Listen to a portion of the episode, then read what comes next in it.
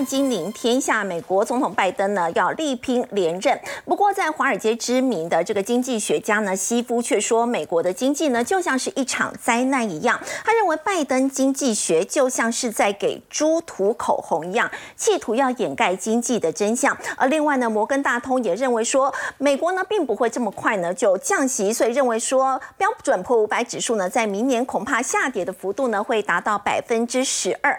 另外，美中关系在明年会不会更加的混乱呢？在美国呢，计划要提高包括中国大陆的电动车、太阳能产业的这个关税的部分，那么企图呢要来抵挡从中国所输入的一些低价的产品。另外呢，中国在今年的年度代表字已经公布了，结果是正振作的振，不过却遭到了网友呢给驳斥哦，甚至讽刺的说应该是萎靡不振。另外呢，在国内碳交易所呢是正式的挂牌上路了，那么包括像是兆丰金呢以及中钢还有金元双雄呢，都纷纷的强买。不过相关的概念股呢，在先前呢这个创高之后，又出现了拉回。现在是已经出现了低阶的好买点了吗？我们在今天节目现场为您邀请到正大国关中心兼任教授汤少成，大家好；资深分析师陈威良，大家好；资深分析师林有明，大家好；资深分析师许峰路，大家好。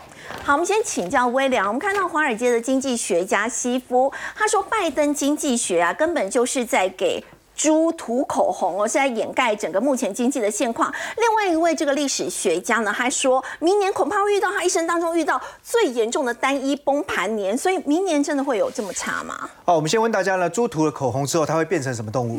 还是猪嘛？哈，所以这番这番话的意思就是说呢，其实拜登经济哦，好像呢。靠着一些呃数据上的美化，好让大家呢好像没有看到这个背后的真相。那事实上呢，这个给猪涂口红啊这一句话，其实它是引用哦，在二零零八年的时候，奥巴马在竞选总统当时呢，在讽刺对手所讲的哦，你给猪涂了口红，它还是猪；你给鱼呢包上纸之后呢，放了八年哦，隐含就是说连任嘛哈。如果你放了八年呢，那鱼还是会发臭嘛？哦对，所以其实呢，拜登经济学让我们看到就是说，今年大家。呢当然，呃，有一些呢赞扬的部分，说啊，其实美国经济哦看起来呢似乎能够避免硬着陆了哦。那到底这个背后是什么呢？因为呃，大家看到今年美国展现最强劲的韧性是来自于消费端哦。那当然呢，只要呃民众呢有钱，他当然就愿意花哦。可是其实追根究底呢，美国民众的呃收入来源从哪来的呢？哎，其实有可能主要来自两个方式。第一个呢就是兼差。哦，那你当然呃，因为不满足于现在的收入，然后又担心通膨压力，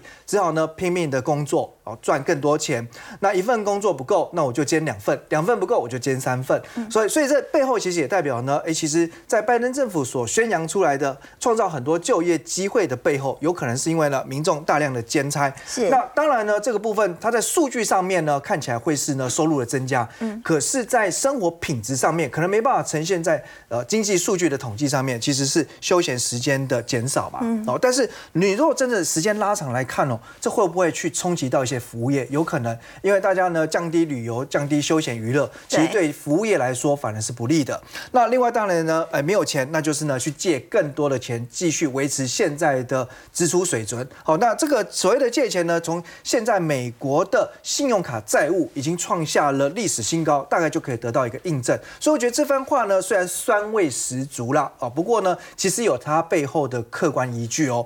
那另外呢，呃，这个金融学家哈 Harry Dent 其实也提到。现在呢，呃，美国因为经过从金融海啸以来拼命的撒钱印钞票，是那这个不断的去堆砌这个债务的情情况之下，那或许二零二四年将会是有史以来一生当中最严重的崩盘啊！真的有可能在明年会有崩盘的可能性吗？那我觉得这番话哦，那让让我们全身神经都紧绷了哈，听起来很可怕。因为只要提到崩盘，哦，这个历史上似乎啊，每隔几年就会来一次。对，那算一算时间哦，那二零二四年会不会又又轮到该崩盘的流年哦？好，那我觉得应该是不至于啦。好，那为什么哈？其实我们还是要回归到，呃，到底崩盘是怎么来的？其实。呃，所有的崩盘，像金融大海啸哦，或者说网络科技泡沫，乃至于呢，呃，其实这位专家也提到啊，其实像那时候一九二九年的美国的大萧条、大崩盘，其实所有的崩盘哦，它必须要同时符合两个条件，缺一不可。哪两个条件呢？第一个，资产价格泡沫。嗯，你所有的股票价格或者说当时最盛行的价格，它必须呢已经达到泡沫化的程度。第二个来讲就是景气衰退。哦，所以这两个同时发生才会形成崩盘。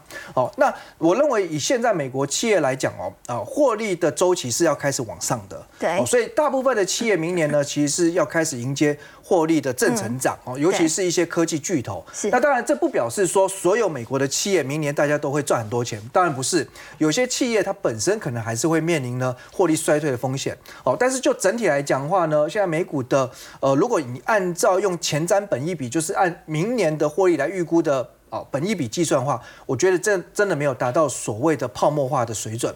那另外呢，到底是不是会衰退？这个我想其实大家也讨论很多了。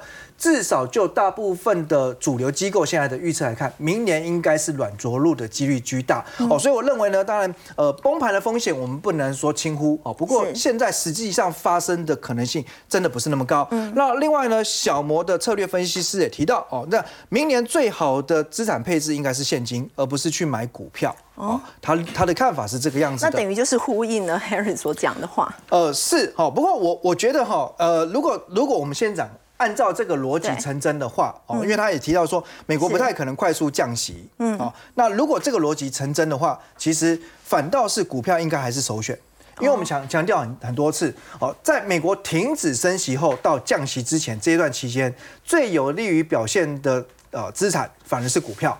好，那如果呢？哎，真的是如同他们预估，明年呢，景气是往下，或者说市场会崩盘，那你也不应该是报现金，那应该买什么？买债券。对对，所以我觉得，当然我们不要不要说一定是啊买。股票对还是说压债券对？哦，大家就去想你的逻辑。如果你比较支持认为景气是会往下，而且会降息，那你应该是买债券。那如果你认同了小摩认为不会那么快降息的话，那你就应该是买股票。好，那另外呢，讲到股票市场哦，其实今年当然呃所谓的呃 Big Seven 科技七大巨头啊，对，他们的涨幅都是非常夸张的强。那平均这七家公司今年的涨幅是一百一十四趴，嗯，好，不过相对而言哈，现在地表市值最大的公司苹果，虽然说它今年呢股票也上涨，市值增加一兆，可是相对而言它的涨幅五十五趴，在 Big Seven 里面是落后的。哦，那看起来呢，苹果今年啊似乎也遇到一些逆风啦。对，好，那什么样的情况哈？当然第一个碰到就是今年呢，呃，在中国的销售出现了一些比较呃不顺遂的情况啊，甚至前面还一度传出可能会被抵制。嗯，啊，那另外呢，包括最近其实美国也禁售它的两款智慧手表。那明年对于苹果来说将会是一个考验哦，因为其实这几年苹果的成长有一点越来越趋缓。对，好，那当然一方面呢，是因为它的主要的硬体收入还是来自于。的 iPhone，那因为智慧型手机毕竟已经来到了饱和期、高原期，所以很难再成长，而且市值、营收规模这么大的公司，你要它呃年年高羊角成长，本来就比较难。不过呢，市场现在在关切讨论是在于，明年苹果有没有机会靠着新产品哦，杀出一条新的生路哦？那这个产品就是在今年年度中间，它所发表的智慧穿戴装置头盔，大家有没有印象？哦，那时候有点像是呃雷声大雨点小了。不过呢，因为其实苹果这一款产品至少已经秘密研发大概五年以上了。那今年发表过后呢，明年应该会大举开始铺货上市，而且是在年初就有机会正式的上市销售。那市场预期哦，如果呃它一年销售。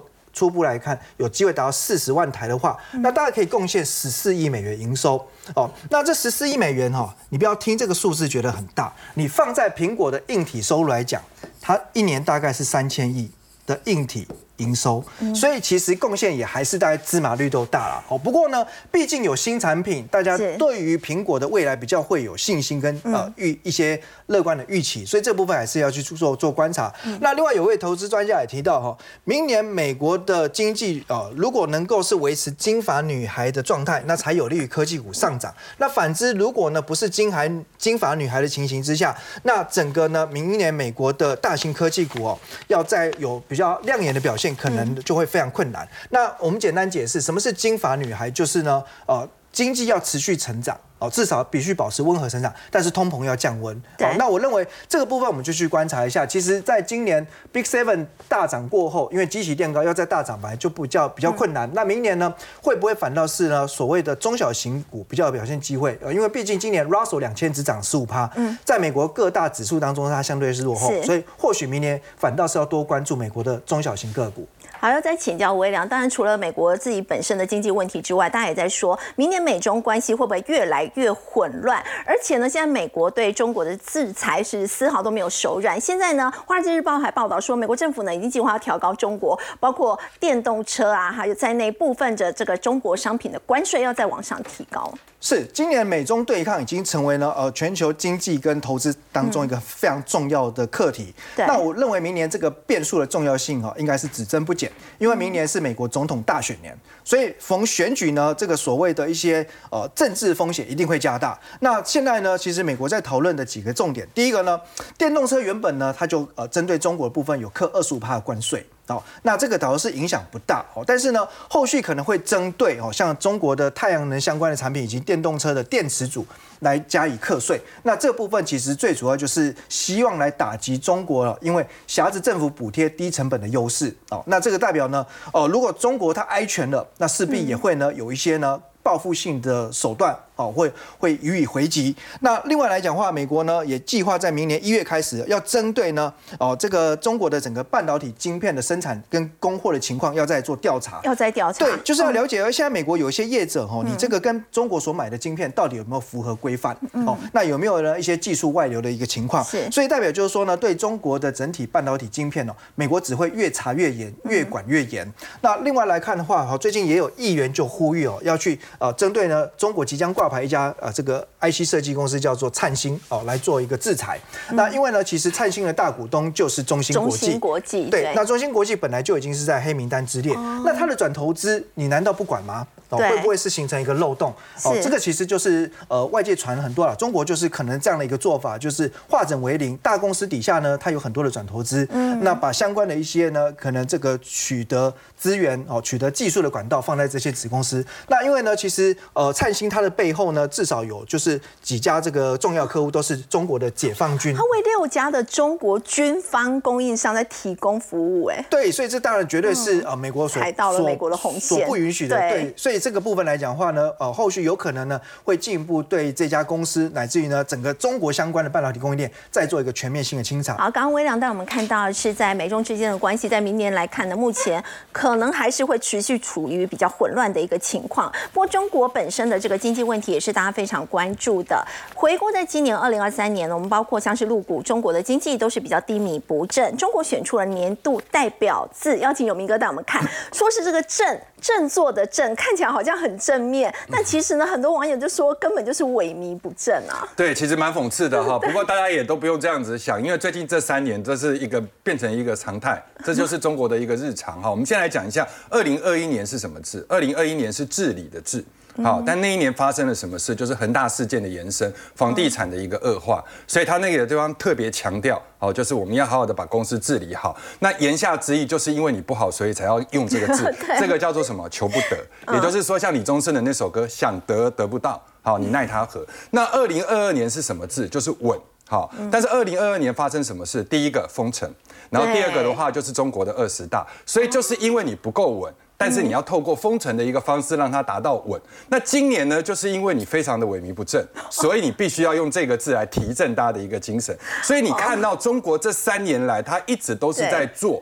好，因为到了年底嘛，我们来盘点一下今年到底发生了什么事。所以很多的网友就在讲啊，说这种经济怎么有办法写“震”这个字？所以这个摆明了就是震荡下行，好，或者是地震的“震”，震的心慌的“震”。那我们来看一下中国，其实他现在是有点欲振乏力，他一直很想要用一样的一些作为，好，一些思维，然后来把整个经济的一个提升。像最近的话，他就一直不断的在降大型金融机构或中小型金融机构的一个存准率。我们知道存准率其实这样。下降的话，其实是透过货币的乘数效果，等于是把这个银行啊保留在这个所谓的央妈这边的一个钱，好，能够尽量的怎么样变少。变少了之后呢，能够贷放出去，然后在市场上创造出一个所谓的货币乘数效果，来刺激这样的一个消费。那所以这一次六大行哈，在十二月二十二号的时候同步下调，各位可以去看一年、两年、三年、五年的一个定存挂牌利率，分别调降十个 BP、二十个 BP、二十五个 BP、二十五个 BP，这个已经将近说一码。对，将近快一码了。对，那这个其实它的一个效果，就跟我们所谓的一个呃呃，我们看到的降息的效果，事实上是一样，甚至更大。啊，因为银行转央行这一块的钱如果变少的话，那其实它贷放出来的一个乘数效果会比银行本身直接的降息要来的更大。但问题来了。那么多，各位，你可以从这一段时间里面不断的降。你看，从两千零一四年、一六、一八、二零开始，可是各位有没有发现，最近这两年，最近这两年整体的一个 CPI 的一个趋势是不断不断的往下滑。蓝色的一个部分，呃，我们先看红色，红色的部分是这个所谓 CPI 的年增率。那各位可以去看一下，这个叫零轴，所以零轴以上的话。应该就是比较稍微繁荣，零轴以下的话就代表什么？就代表比较通缩。嗯，所以你看到十一月的时候是负零点五嘛？那核心这个部分还 OK。嗯，但是我们拿另外一个数字来对照的话，就发现更有趣。这个数字叫做中国的 PMI 采购经理人指数。那我们可以看，不管是财新公布的跟官方公布的，它看起来都是在五十的龙枯线上下，感觉起来没有出现比较大的问题。因为二十二二年这一段的时候是因为封城整个掉下来，二零年是因为疫情的关系掉下。整体来讲的话，看起来应该都是比较持平，对不对？我们先来讲这个数字本身的意思，这个叫采购经理人，所以就代表生产端。那生产端其实没有很差，可是消费端却这么的差。对。那我问各位，那你做出来的东西跑去哪？都没有人买。对。对，结果是什么？库存。就是库存变成是库存在卖不出去，只是没有揭露出来的库存。对，所以我要提醒大家，就是说，你东西做出来的话，如果没有这么差的话，你消费的数字要好，你这个数字才会往上。是，如果你一直盯在这个位置的话，显然中间的落差都是由库存来决定。所以这个就是整个经济上面来讲，好，那你不断的降，但是却没有办法降息的一个状况，降存准的状况却没有办法刺激。所以我们回头来去看整体的股市的状况。好，在下一页股市的一个状况里面，现在中港的股市一直喋喋不休，所以中国的超级富豪现在都是尽量把这个现金为王，手上都要多留一点现金吗？对对，我们现在来看一下国际的一些金融机构来提哈，比如说像泽奔投资管理咨询，他这边提到到今年的十一月底为止发行的这个基金啊，大概一千五百二十亿的人民币，这个是去年同期几乎是腰斩，腰斩，腰斩了哈。那连续三年的下跌，那二零二零年当时是因为我们每一次看到大破之后就会有大利，所以当时的疫情一开始出来的时候，大家认为急跌就是找买点，那不知道要买什么的情况之下，通通都去买基金。中国也是类似这样的状况哦。那我们台湾的话就是买 ETF 嘛，那所以就是变成中国在二零二零年状况很好，可是到了二一二二一直到二三的时候，连续三年的一个下跌，今年几乎又是腰斩。好，那另外中美包含国际金融报里面提到，东方财讯 Choice 这边的一个资料显示，到十二月十三号为止，总共有四百零一档的基金要进行清算，这个如果要放在台湾的话，其实这是不得了的大事。那沪深三百指数的跌幅今年是这个十三点九，跌十三点九趴。所以我们来看一下哈，最近这几年下来，我们不是说过这个政权的十年嘛？对，第一任期的时候，因为打这个打打奢。打贪啊，感觉起来哈，好像非常非常的有希望，所以指数还一度创了历史的次高，这个叫五一七八。但是各位，你看到第二任任期的时候，这个是什么？海啸的低点的时候叫二四四零。好，然后呢，来到了一个中美贸哎。呃，海啸的低点，然后呢，来到中美贸易战的时候是三七三一。我们来到这里的时候，我们的指数其实已经接近快前高了，可是他们却没有办法，对不对？对。过了之后，当然就越来越消停，越来越消停的情况之下，这个是封城的低点，叫二八六三。第三任任期的时候，最近创了一个低点，叫二八八二，其实已经跟二八六三已经不远。但是比较讽刺的是，这一年的中国汉字叫稳。这一年的中国汉字叫正，各位你会觉得这个数字这这样的一个走势跟中国这样的一个汉字能对得起来吗？这就是中国现在目前的困境。好，刚刚有明哥带我们看到，中国在今年二零二三年的年度代表字呢是振作的振。不过呢，从整个资金流向跟基金的报酬率来看呢，在短时间要经济振作恐怕是没有那么容易的。那我们再来关注的是在台股的一个部分了。现在呢，外资放假去了封路，台股在今天呢小涨收在一。七五九六，在最近是呈现了这样的一个震荡格局，就是我好像往上会有一个锅盖有压力，往下又有铁板，什么时候才可以做突破？嗯，时间可能要等到外资休假回来，像这一波休假回来才有机会。其实这一波在往上走的过程里面，外资从十一月份是一度的一个买超哦，一度的买超买了两千多亿。当然，他在现在他要去休假，大家知道。这个礼拜接下来就是耶诞夜了嘛，那下礼拜一就耶诞节，外资早就去放假，那么放假不是放一天两天，啊直接放到新年后。对，所以整体回来大的资金要再回过来买台北股市，它会等到整个新年后元旦过后再回来。那在这个位置，请大家先留意哦，这是这波高点一万七千七百四十三点，当天的成交量非常的大哦，对，四千三百多亿。那你看这几天量其实一路缩，缩，对，量缩它就不利于它在继续攻击指数。那当然量会缩原因是外资休假，对，所以现在的指数位置我预估应该会是在这个位置哦，这一波的一个低点位置当做一个防守点。然后如果有跌破，它就往下再去找寻一万七千两百点左右的一个的一个空间当做一个支撑。但是其实如果外资休假，那大概就也不太会有太大卖压往下打，除非美国股市有很剧烈的波动。哦，因为外资休假，你说它有有多大的一个卖压，好像也没有，也不会有。所以我认为下个礼拜基本上就是个股表现啊，会比较有机会。那既然是个股表现，我们就要先先去找题材。外资休假，那我们就看内资题材嘛。这一段其实内资表现的非常精彩哦，包括前几个礼拜有生技股，其实这礼拜生技股表现上半周也表现也很强。对，然后再来就散装航运，嗯，然后有货柜，然后。今天其实是有一个碳权交易所挂牌，但其实碳权的股票其实，在前几天已经非常强。首批的碳权在今天是挂牌交易，现在就是已经来到这个碳有价的时代。对，碳真的是有价，其实在国外 早就已经在一直在做交易了哈。那我们来看到这碳有价的一个样，我们台湾碳权交易所首批国际碳权是今天是挂牌交易。我刚刚看一下数字，今天的成交量是八万八千五百二十吨，哇！这个比新加坡第一天是一点二万吨，那可真是多了很多倍哦。多哎，对，多好几倍。哎，而且买的是谁？其实买最多的是玉山金，他一口气买了五千吨。其实今天包括像兆丰金啊、中钢，甚至金元双雄也都有在买。对呀，因为未来不管是你任何出口到国外，尤其在欧洲到美国去，你所有东西都是要增加你的一个碳税的。嗯，那既然要课税，那我提前布做布局，而且现在你可以看到。我们在做整个 ESG 的概念，不只是我未来要出货哦，光是我现在要生产的过程里面，我要接单，就必须要是绿色供应链里面，你不能用这些非洁净能源。你如果是苹果供应链，它会要求你，你必须要是用清洁能源。你如果是 Google，你也要用清洁能源。所以大家赶快买起来，囤起来放，尤其这个价格会越来越贵。我今天算了一下，大概说卖了八千八万多吨，对不对？嗯。成交八十多万美金，那代表什么？大概一顿大概就是将近十块钱美金。哦，今年是二零二三年哦。对。明年可能都维持在各个区间，因为啊，在整个法人的报告里面，大概是五到十五元。好，五到十五元。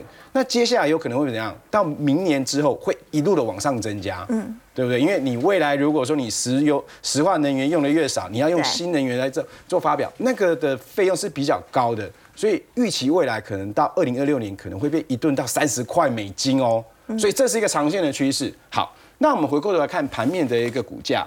如果说在国内的话，当然市场上最熟悉、最熟悉的一定是造纸嘛，因为造纸它有零嘛，有零就会有什么。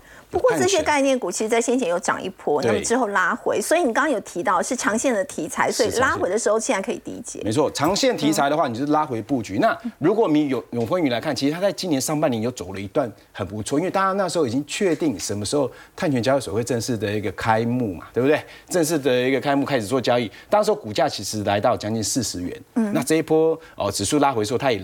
整理了非常久，可是技术面上，它其实在这一波指数在往上公告的时候，它其实是有走了一小段。嗯，好，那今天当利多实现，对不对？短线上它其实还算相对强，有往上走一点，可是这个还是长线的位低位阶。那它主要就是它的一个呃新的一个成立的部门，包括像永于智能，还有。永丰能源，他们同步在发展所谓的碳地价的规范，还有碳权市场系统的发展。它要建立一个全新的碳管理的商业模式，这是比较特殊，而且它是成立了专业的部门哦，所以它又有造纸，那又有所谓的旗下子公司，像华纸有三万公顷的林地，所以它都会受惠。所以长线来讲，它会比较稳健。但是我们必须要讲。这个位置你在季线附近分批的布局啊，因为毕竟现在量比较少，要有题材过来才会攻。嗯，啊，可是长线来讲，我认为这边是相对低价。嗯，那讲到比较会有爆爆发力，当然就是华指。华指，华指是它的子公司嘛，对不对？那它的一个转投资公司，那两岸的直林有三万公顷。嗯，那所以。它这个是有潜力啊，但什么时候可以真的转换成碳权来进行交易，还需要一点时间。但是呢，最近的一个造纸纸业相关的报价再往上提升了，所以他们自己本业的部分也是表现好不错了。第四季他说会是最好，有说第四季会最好。那技术形态其实哇躺平很久了，真的躺平很久了，躺平很久会不会有往下大跌的风险？比较小哦，那营收看起来也会变好。那未来有碳权的概念，我会认为它会是爆发力最强，所以指标可以看它。嗯，它可能没有走那么快，永丰也可能不会走那么快，但华指会走得比较快。如果真的要攻，所以它会是一个注意的指标。然后再来的话，有了这一些我们传统的哦熟悉的碳权交易的的股票之外，有没有记得贝利？其实今年上半年也走一段非常凶哦，对不对？但获利也不错，大概今年也可以赚到三块多，三块多四块。那它旗下有个最重要的这个碳排查的产品叫做碳管家，这是当时候很很热的、很热门的一档个股。那因为它股本很小，那又有获利，那股价其实也在基建附近整理很久。我觉得它真的量很小，投资朋友在操作的时候就要留意这一点。对，成交量量太小，但它是一个指标，它是一个指标，碳排查的一个碳权概念股的一个观察的。对，它也是观察的重要指标。那如果说适合操作，那短线上波动会比较大的，可以来看这档公司，因为。福华这家公司，大家可能对它未来印象，哎，大同集团旗下做背光模组的公司，它跟碳权有什么关系？对，好，来这个最新的碳权的一个题材就是，它呢在 Q 三的时候成立一个子公司叫福华智能。那因为过去它成的它就有跟印尼他们在做合作，开发相关碳权的一个啊森林的这一些的啊的一个事业，所以它其实在印尼的一个岛上面，它有做的相关的一个暗场。所以他是预估哦，明年开始可以怎么样？可以认列碳权有两百二十万吨，嗯，明年就可以认列哦。所以他现在被呃有一个法人报告最近推出来，他说他会是台湾首家可以认列碳权收入的公司，他可能是这这几家这几家里面真正可以认列碳权的。嗯，好，那这里就来到玄机了。然后怎么去估他的碳权的一个部分？我们刚刚说到，现在一吨。以今天的成交价大概是十万美金左右啊，嗯，那它明年有可以取得两百二十万吨，那你想想看，那个空间其实获利空间就蛮大的。那它股本其实也不是特别大嘛，十几亿。那重点是在于说，它明年说，现在价格好像会越来越好，明年大概十块均价，后年会多少？二十块，二零二六年会大概三十块。所以它我明年取得的话，我只要卖四十万吨。但我后年我要卖多少？我要我可我就会有每年它会多一百一十万吨，所以二零二五年它又会再多一百一十万吨。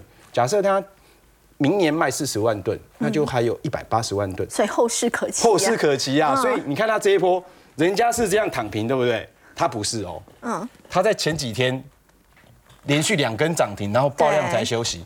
但我们之前有跟大家讲过，这个技术面上的操作其实相对来讲容易了。为什么？第一个，它有量。对，它今天其实还有六千多张的量，是，可是它是拉回的时候缩量，爆量之后开始股价往下嘛，做修正。爆量之后会休息嘛，因为想买的人都买到，想卖的人也都卖掉，所以短线的一个获利卖压出来之后，它压回，但它压回的位置非常好。第一，它这里是一个跳空的缺口，对不对？好，跳空是第二个跳空缺口，通常来到这里就不要追加，你等它爆量拉回的时候开始分批建立，建立部位。那它拉回的位置，你把往前看，这是不是前抛的一个高点？对。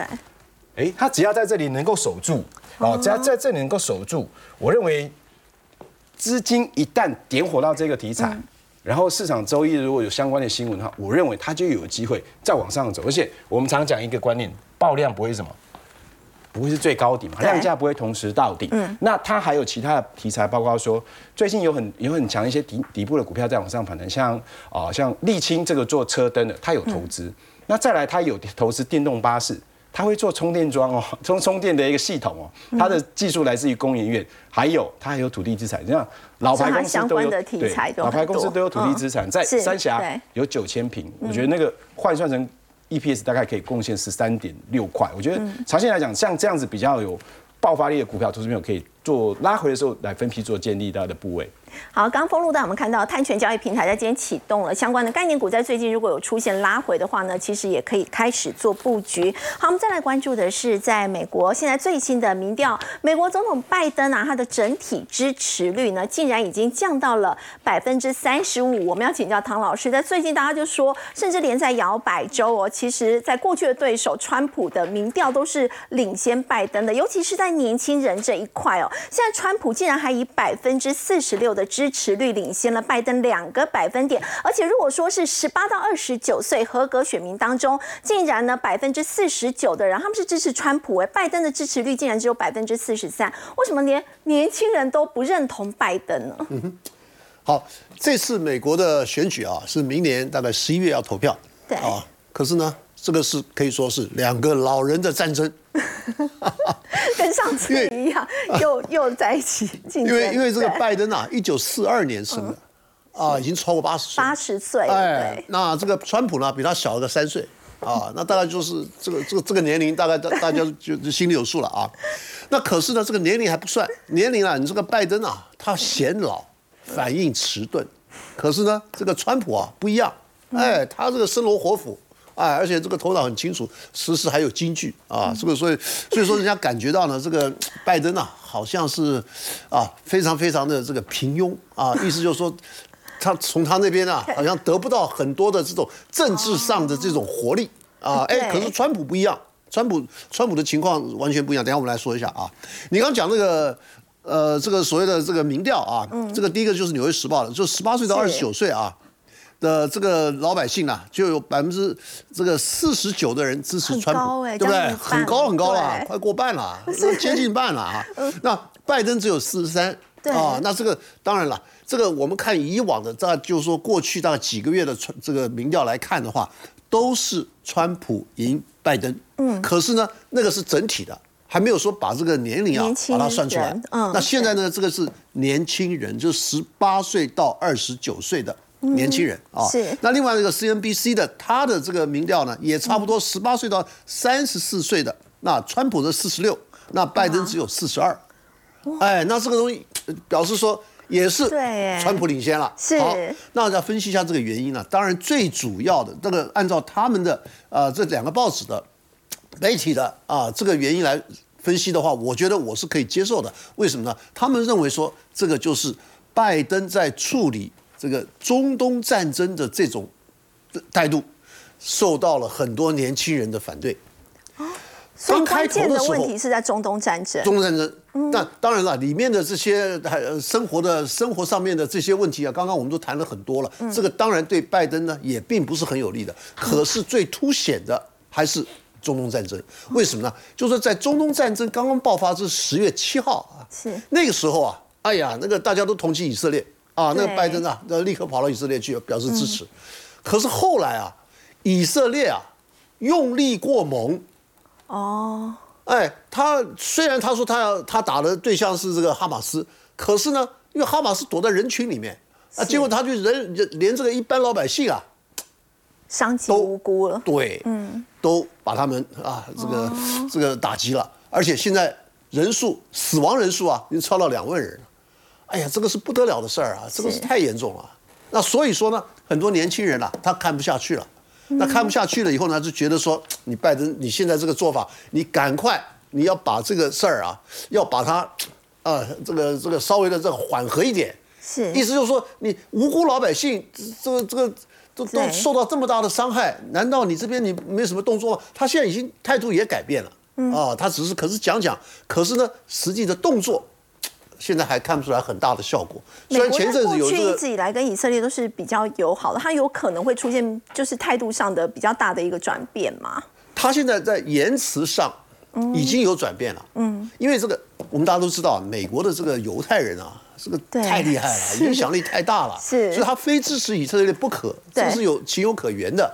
可是以色列呢，太过分了啊，那是不是所以说搞到现在，那很多人就反弹了。那现在就是这现在目前呢，就是这个反弹情绪的一个写照。嗯那所以说呢，现在这个呃呃，川普这边啊，那 他他这个在旁边看啊，可是呢，他也不是没有问题。他的问题在哪里呢？这有些州啊，也有问题啊也有问题啊。就有些州啊是说啊，他因为这个以前呃上次这个暴动啊，啊就不让他参加这个初选。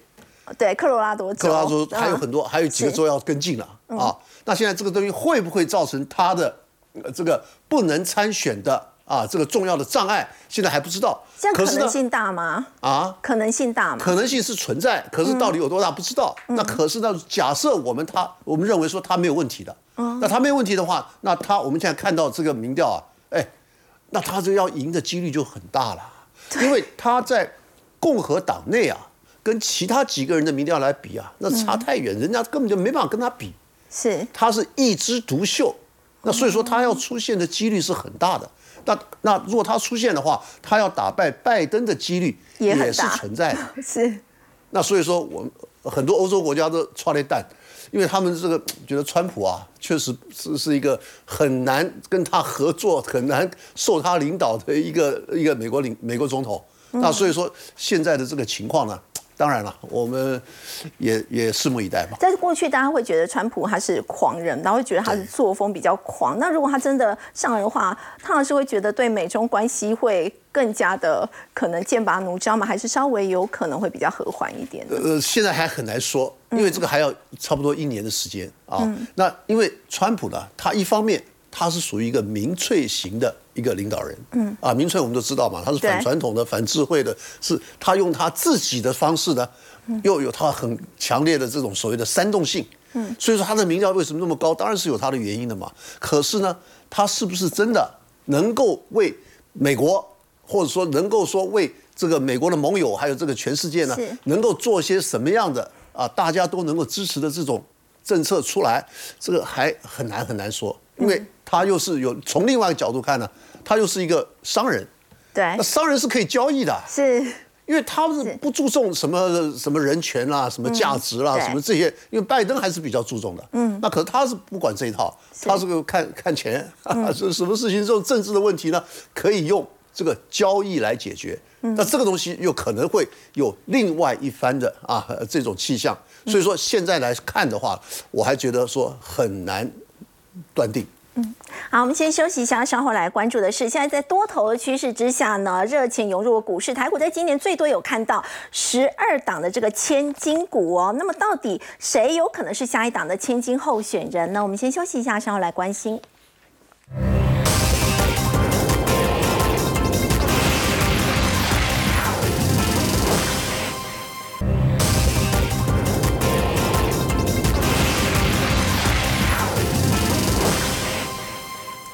好，从这个热情涌入股市啊，在今年呢，可以看到是多头的这个趋势之下，微两台股今年最多有看到十二档的这个千金股。从这些千金股的崛起当中呢，到底有哪一些投资机会，我们可以从中发掘？好，股市老手、高手都喜欢去看哦，股王是谁，代表哪一个产业。其实股王呢，它可以引领趋势，但也可能会造就泡沫。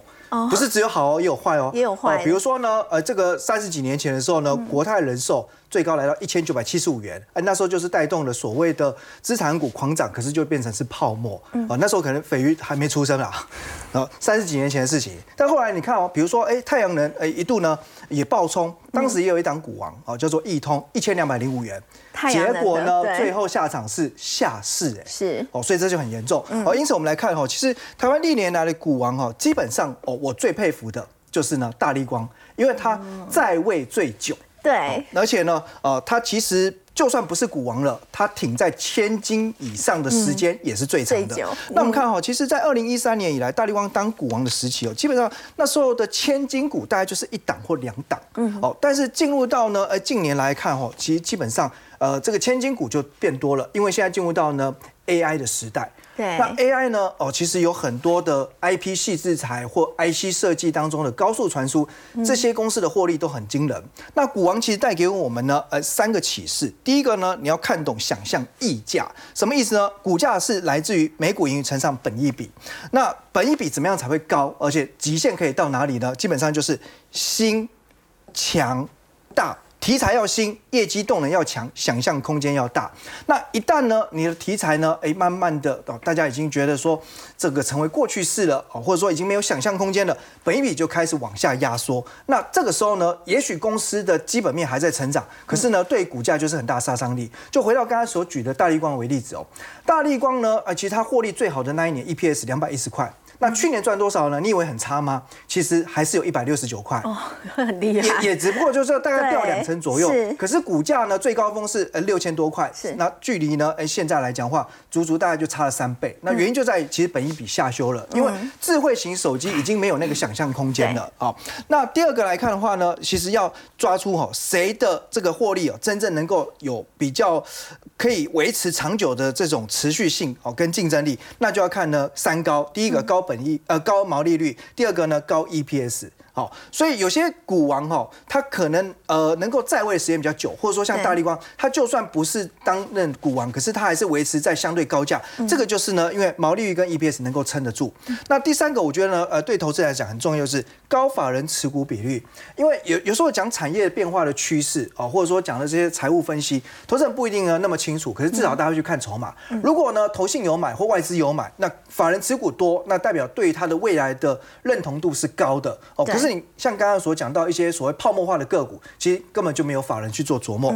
那第三个呢，股王所带动的比价效应要留意哈，就是如果一旦轮到中低价位族群在补涨，而相对呢可能这个一军二军了已经没有涨的时候，那大家就要小心了，这可能已经是到了题材的尾端。那我们看这个都是目前的高价千金股，其实大家知道要看高毛利靠 EPS 哦，这个我们不去提。但是呢，我跟跟大家分享一个蛮特别的数据哦，这边呢五二七是信华是现在的股后，它的人均营收贡献是四千九百。一十五万元哦，每一个员工的产值这么强大哦，这个就叫这些都是知识经济。那没有比较，你可能还不清楚。我们简单讲，像制造业的中钢，人均的产值哦，这个营收贡献大概是三百万哦，那红海大概是两百万哦，所以那些就是呢，要要拼劳力去赚钱的。对，所以难怪他们能够有这样的高身价。是。那至于说接下来哈，台湾的股王或者说千金股会是谁呢？哦，我认为呢，呃，这几档就是呢准候选人了。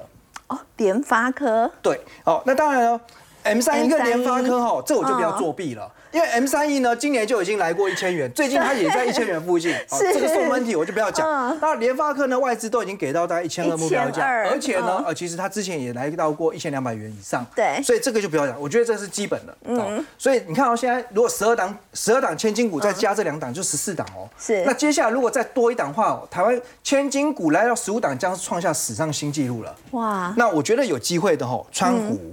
还有呢，其实隐微，其实材料，材料这几个都有机会。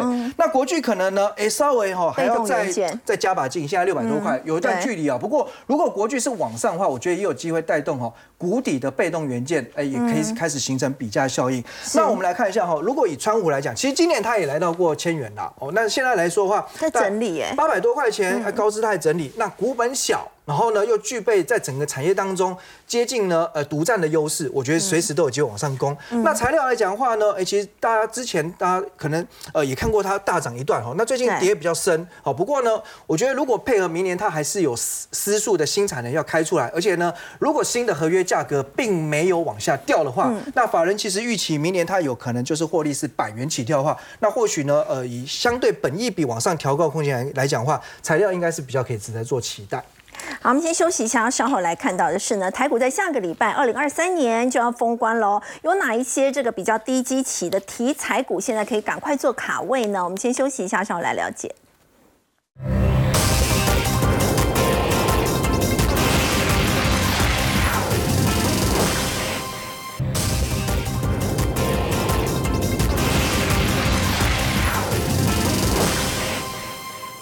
台股在下个礼拜二零二三年封关了，我们要请教有明哥，在这个时间点哦，有哪一些在二零二四年，我们说现在位阶比较低的股票，可以赶快卡位一下。好，第一个为什么我们要考虑到这个所谓的低基期、低位阶的一个股票？我们先来讨论一个哲学的问题，哈，就是说，呃，今年二零二三年的时候，我们统计出上市柜啊，大概涨幅前二十大的一个股票。那当然，这个名单给各位不是要让各位看的说啊，早知道。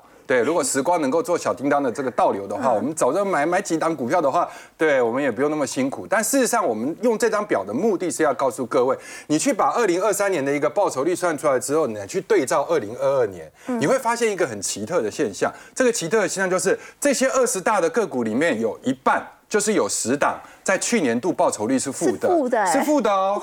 然后好，那就算它今年呢有十档报酬率是正的，其中也只有四档。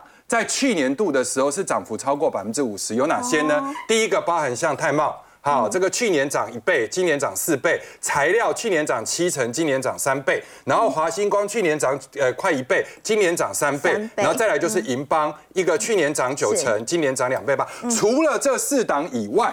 大部分总共有十六档股票，占二十档里面的八成，去年的涨幅都不到百分之五十，甚至有一半都是负的。那这件事情告诉各位什么事？如果这是一个样本的话，你把它放大到台湾的一千六百多档股票里面，如果你明年去选择低基期的，你的胜率会比较高。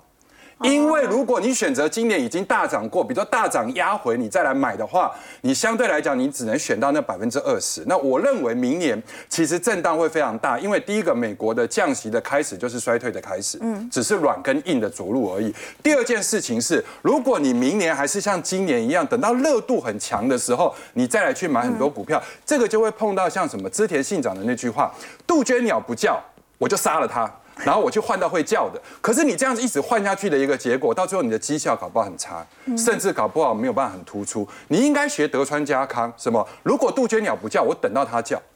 等，对我等到它叫。那有一些股票，比如说你已经等了一年啦，对，所以这是不是已经等到快那个开花结果了？对，所以我们看下一章的一个部分。好，美国现在又有这样的状况，今年的涨幅都是在七档科技股，对，现在已经开始扩散。所以我们说 S M P 五百扣掉七档，还有四百九十三档最近在涨。好，那这里面开始最近涨 A I 软体、资讯服务，还有清洁能源、绿能，还有军工。嗯，所以这些东西里面就变成我们可以从这一些处女地，这个些就有些都是没涨到的，比如说像软体股。嗯，那软体股这是一块可以开发的。那我们现在是不是就是把那个呃今年度已经涨幅啊，在超过一倍的把它去掉？超过五成的都把它去掉，然后在这个稍微比较低基期、今年涨幅比较没有的时候，我们要去选择 EPS 有的，然后甚至殖利率高的。当然你没涨到殖率就会比较高，但是还是要配息，所以算出来的话就会有五四一零的国重跟这个二四八零的敦洋科，所以一个殖利率七点三七趴，一个殖利率五点三一趴。今年的表现平平，明年会不会在 AI 已经扩延从硬体变到软体，甚至资讯服务的时候，我觉得大家可以思考这个问题。啊，不过我们说如果落后补涨的话，是不是也包括？面板股呢，先休息一下，稍后关心。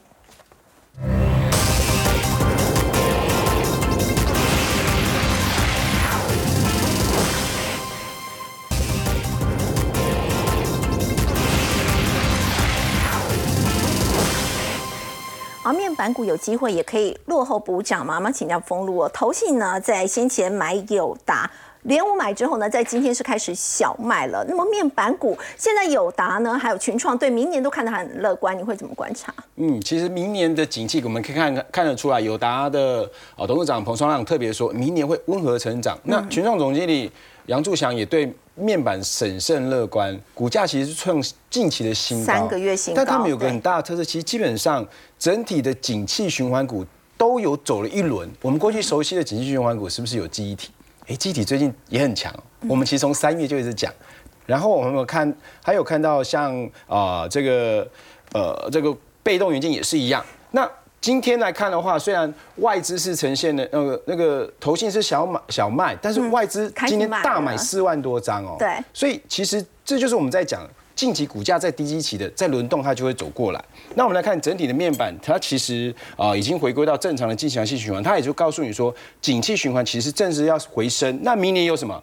有奥运，有欧洲杯，有美洲杯，这些都会让你的面板的使用量增加，也有换机的需求。好，那回过头来看我们啊现阶段这两档个股，你看友达其实还是像我们刚刚所说的，现在很多股票其实在股。